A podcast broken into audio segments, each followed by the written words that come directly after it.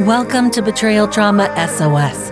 I'm your host, Jenny Brockbank, and I adore healing with you. Today, I am celebrating four years of recovery in my own journey of betrayal trauma.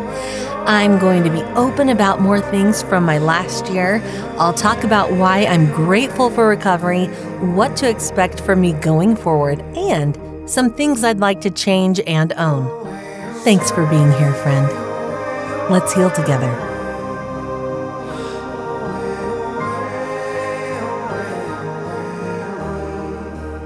I'm sending a very warm and heartfelt welcome to new listeners from Trinidad and Tobago and the Faroe Islands. Welcome. I'm truly sorry at the circumstances that would qualify you to listen to a, a podcast like this, but I love that you're here. I love that you're choosing healing for yourself, and I love healing with you. You might have noticed that I've done things quite a bit different this last year and backed off an awful lot. And yes, there is a reason behind that. For those who know me, they'll know that I typically go all in. I give my whole heart and soul to things, and um, I don't really take many breaks when I have a good focus. But some things happened that were super unexpected last year that really took my breath away. And people talk about um, being broken. I felt broken. And that might be controversial. I've heard people say, say you're um, not broken or you're bruised and healing or something. But for me, I felt broken and I felt unable to perform uh, my normal duties. And I didn't follow through on an awful lot of things because of it. I just didn't. So I thought today that I would share why. And I do so with the gracious permission of my husband. And you'll see why I consider that to be gracious um, here in a bit. Before I begin, I'm hoping to address a few things. And one is whatever you're feeling, um, if this triggers pain in you, um, one, I'm, I'm so sorry. Um, my story is kind of extreme, actually. And so if it triggers some distress or pain, my heart goes out to you. I just feel like my listeners would value the truth from me. And I won't go into a lot of details, but I'll give enough that it might it might be distressing.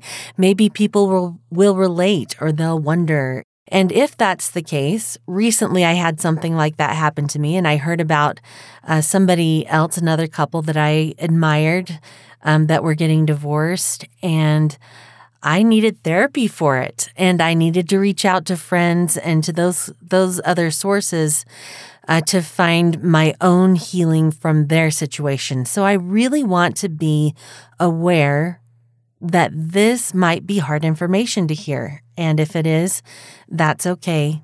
And I love you and I hope that you find the healing that you need.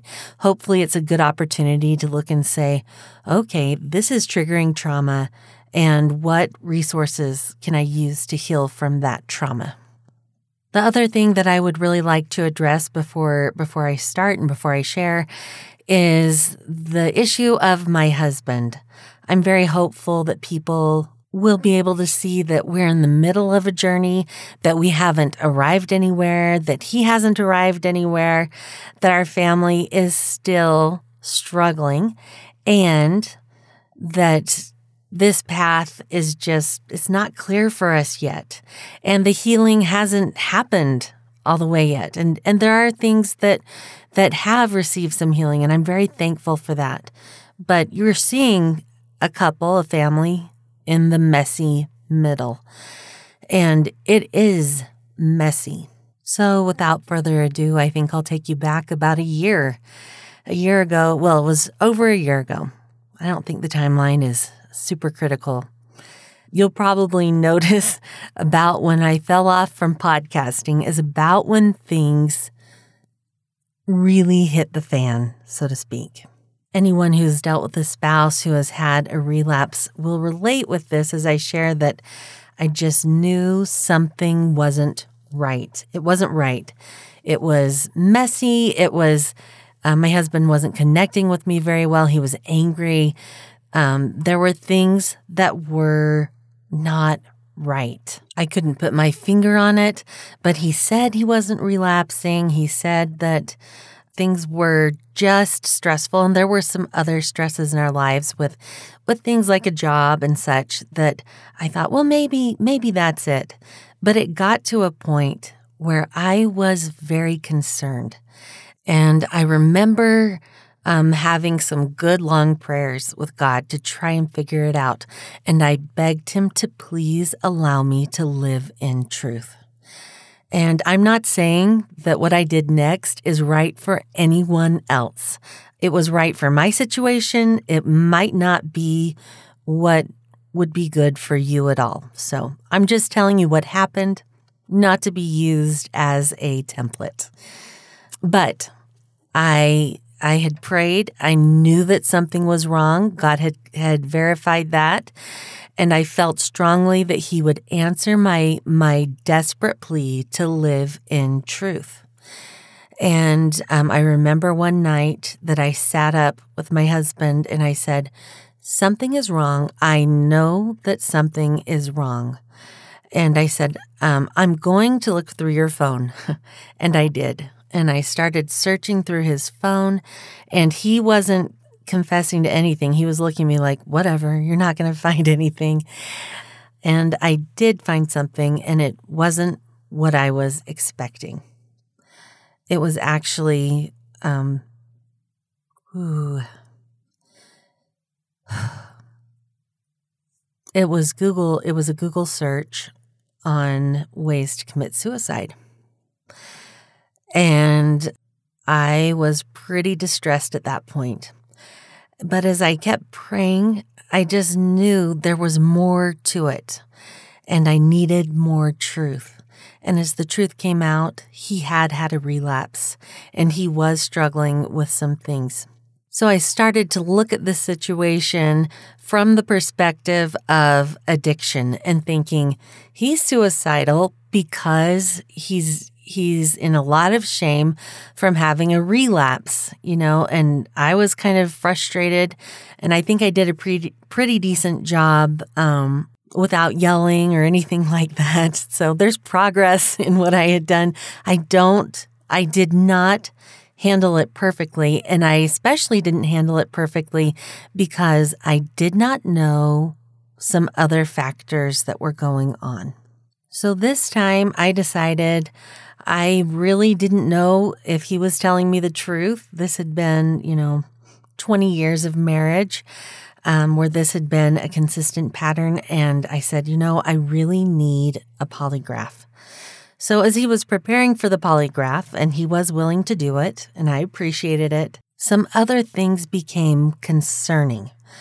And things like he was so angry, and nothing I said um, he seemed to have like this alternate reality for what I was saying. And I also didn't realize that he had huge terror of abandonment. So as I'm looking at boundaries and he's being, you know, struggling with how he's treating me and he's had a relapse and I don't know the truth and I'm I'm looking at a separation.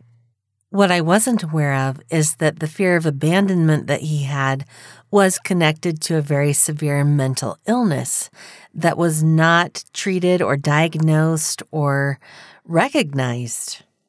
So, me wanting to implement a boundary like separation was making that worse.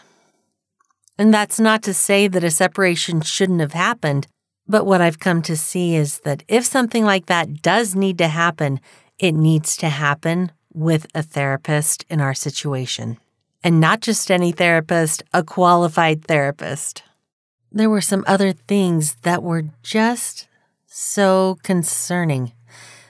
And among them, like I remember one time, he it just looked like he almost couldn't stand to be in his skin. He was just um he was kicking some boards over and over. He was highly agitated. He was very, very, very distressed.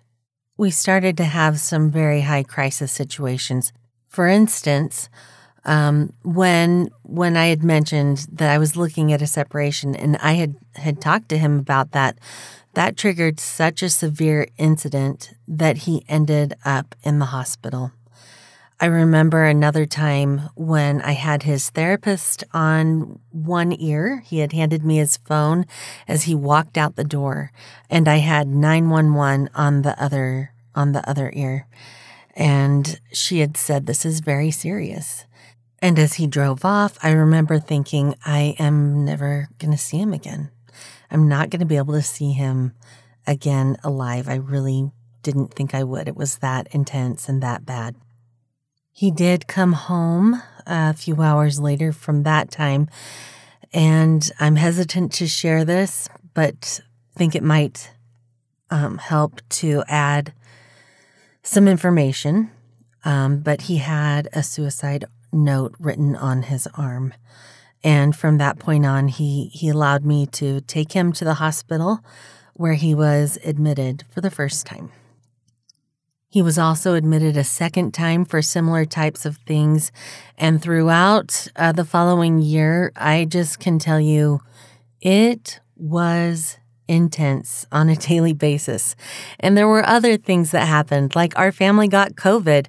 And I have to tell you, I was glad to have COVID in some ways. Not, I didn't like feeling sick, but I appreciated very much not having to go anywhere in the midst of such high, intense struggle.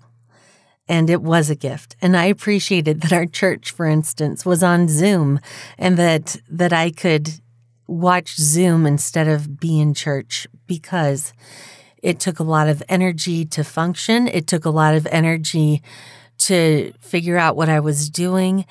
And it took so much out of me to become physically and emotionally ill and really, really spiritually tired. I am really glad to say that at this point, mentally, my husband is quite a bit more stable. Um, we have a team, like an army of professionals behind us, and some of really the best of the best. And that's humbling. And I'm so grateful. And I don't think that our marriage would have survived, or even my husband would not have survived without that amazing help. So, for that, I am truly, truly grateful. Why, oh, why, oh, why would I tell you this and maybe um, burden your heart, which I, I hope to not do? Um, but why would I do that and be so vulnerable with such a painful story that has life or death and severe mental illness and things like that. It is because of this. What I'm finding with addiction is that those who consistently struggle with addiction oftentimes, if not most of the time, have something extra going on. I didn't believe it in my situation. And now, and I had to learn the hard way, but and now I know, I know that it's true. That my husband was dealing with something extra. In his case, severe mental illness. In his case, he felt like um, if you're looking at a burn patient and you just have so much empathy for what a burn patient looks like, that that has got to hurt you know, he felt like that on the inside. And that had gone undiagnosed for an awful long time. Well, I have this this sweet, amazing, powerful group of friends, and it's fascinating because I think some of us are really just finding out we all had extra in our situations, that it wasn't just addiction. And addiction is a huge part of it. And in my husband's case, addiction absolutely fed into and made the mental health situation worse. And that made the the desire for addiction worse. So it's like this catch 22 that that my husband has been caught in. But it matters because if your loved one is struggling with something else, like a personality disorder or a mood disorder, or they m- maybe have undiagnosed depression that needs some medication. The addiction is really a sign of some unhealed trauma, and it's not okay. I'm not justifying uh, that my husband turned to addiction to get, you know, to numb that pain. I don't think that's okay. But I do have empathy regarding what he went through without any kind of diagnosis and without any help. And I just want to put it out there that maybe, maybe, maybe your loved one might have something as well. And it might be worth exploring because I would have loved and appreciated to explore those things before before it got intense, before it got life threatening, before I worried that I would become a widow, before my children peeked out the window watching their dad be put into an ambulance by police officers. Before. Sex addiction does harm the brain just like any other addiction because they're producing chemicals that that can literally change the shape of the brain. And that's really important to know because it might contribute to some sort of mental instability. After all, addiction in and of itself is mental instability, right? So, I wanted to share with you why breath has been hard this year. I won't go into all of the details because it is intense and not likely necessary, but my eyes are wide, wide open. Speaking of which, my eyes are also wide, wide open to mistakes that I made, and I would like to own a few of those. I'll begin by explaining how I came to do this particular podcast. And one thing that I love to do is to pray. I love to pray. I pray a lot. And um, in my in my prayers, I was receiving revelation that I needed to do a podcast about betrayal trauma. And I remember saying, okay, I will when I have more healing. So maybe, you know, two or three years down the road. And I argued, I argued with the Lord about that because I didn't feel healed enough or ready enough. And the answer was now. And I also felt like I would make mistakes because I was new.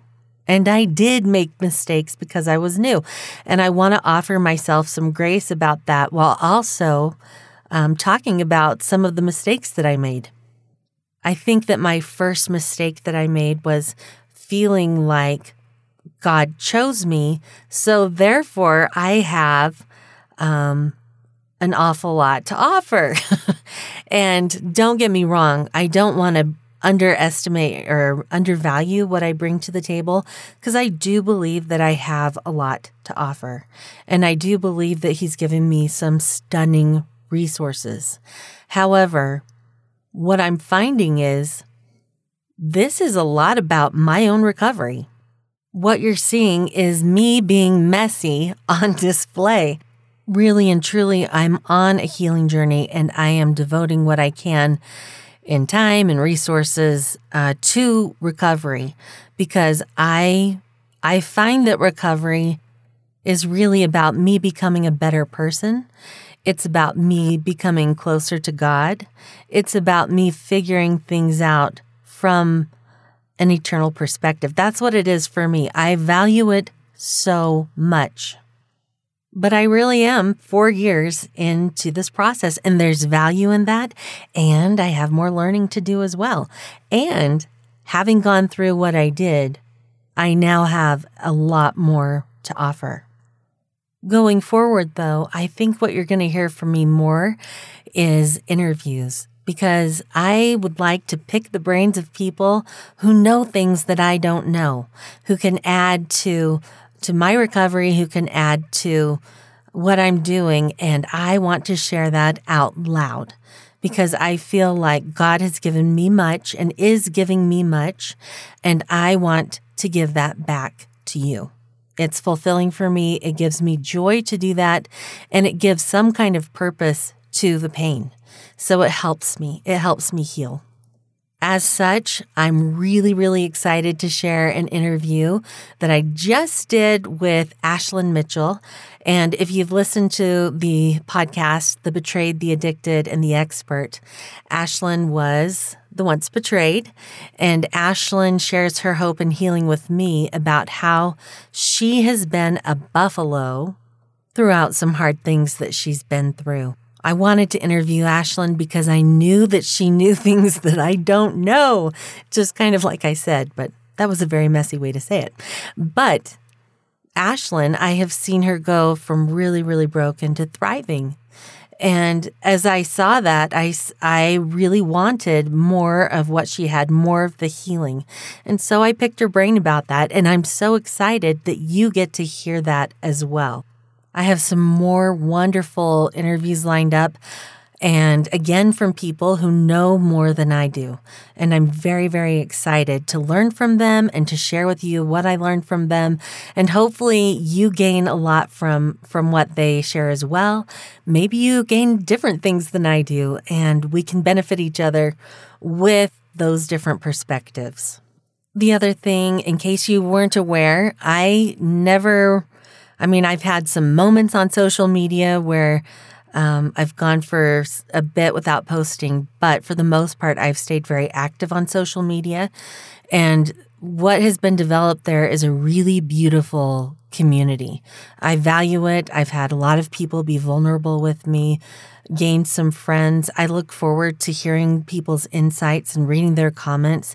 And if you'd like to join there as well, um, look for Betrayal Trauma SOS on Instagram and Facebook.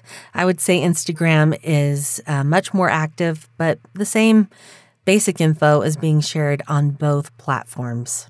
Having been through the ride of my life this last year, and um, I don't think it's over, but having been through what I have, though, I've been reflecting back on what I am grateful for in recovery. I would like to share something that happened to me when my life started falling apart. And it is that as I was praying one day, I had a really strong impression. I want you to be grateful for this. And I really I was taken aback because overall I do believe in gratitude. I do believe and I strive to live live in gratitude. But this time I was struggling. My husband had relapsed and he was suicidal, and I was worried that I would be a, a widow, and I didn't know what that meant for me financially. And um, to hear that that come that I needed to, he wanted me to find gratitude for it was such a hard pill for me to swallow. So I did start out with some gratitude, and, and I couldn't figure out what exactly I was grateful for. I have to be honest, but I was really trying, and um, it was. It took me a few weeks later when I found when I found what I was grateful for, and I was grateful for what the trial had brought to me because in an instant. I had become more humble. And I don't think that I've arrived at humility, but the amount of humility that was like I was forced into was intense.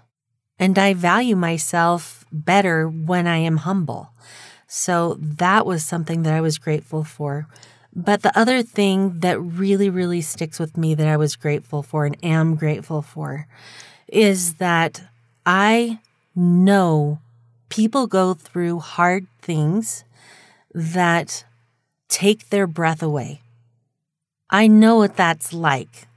I know that I was prone at times to saying some kind of invalidating things to help people stand back up or whatever, when all they really needed from me was for me to sit with them in grief. And I learned to sit with people in grief that's not actually a gift that I want to give back. And it was worth the price that I paid. Something else that I did, I mean, I totally was new to the 12 steps, hadn't been to very many meetings at all. and I had answered in my Q&A thing just some I said something really wrong about the 12 steps. So I wish that I had not done that, that I had looked that up better, spoken a little better about something um, that I knew with and had gotten some things com- just kind of mixed up. So I just want to own that I really made a mistake with that one. I may or may not go back and fix that episode. I haven't decided. If I do, I'll put a disclaimer in it that says this has been modified or something like that. The last thing that I want to own is that in my very first episode, and likely in other episodes as well, I came out like one of the first things out of my mouth was, My husband is sober and in recovery. And um, in truth, what I've come to see is I can't talk about anybody else's recovery. I I don't know actually what they're doing. I don't know because that is so personal and recovery and sobriety are really between us and God. And so I won't be talking about other people's sobriety. I do feel like there are some markers that I really value. Uh, Rhyll Croshaw talks about the markers being humility, honesty, and accountability. And those do help me to measure my safety. I also use those markers in my own recovery. Am I being humble, honest, and accountable for me? And what does that look like for me? So I really value value those markers. But they don't necessarily tell me that um, somebody is sober that really is an individual thing. I have loved healing with you, and I appreciate the opportunity to share my story. If this episode has been heavy for you, I just really appreciate you sticking it out with me. And if you weren't able to, that's okay as well. And I wish that I could reach through and give you a big, big hug. And might I suggest self care, and looking into further things that you might need if it was triggering at all. I hope you'll join me for my next episode, which features Ashlyn Mitchell. I learned a lot from her about being a buffalo and have already applied some of the principles in my own life. Betrayal Trauma SOS is on Facebook, is on Instagram, is at betrayaltraumasos.com, and is on multiple podcasting platforms. I love healing with you.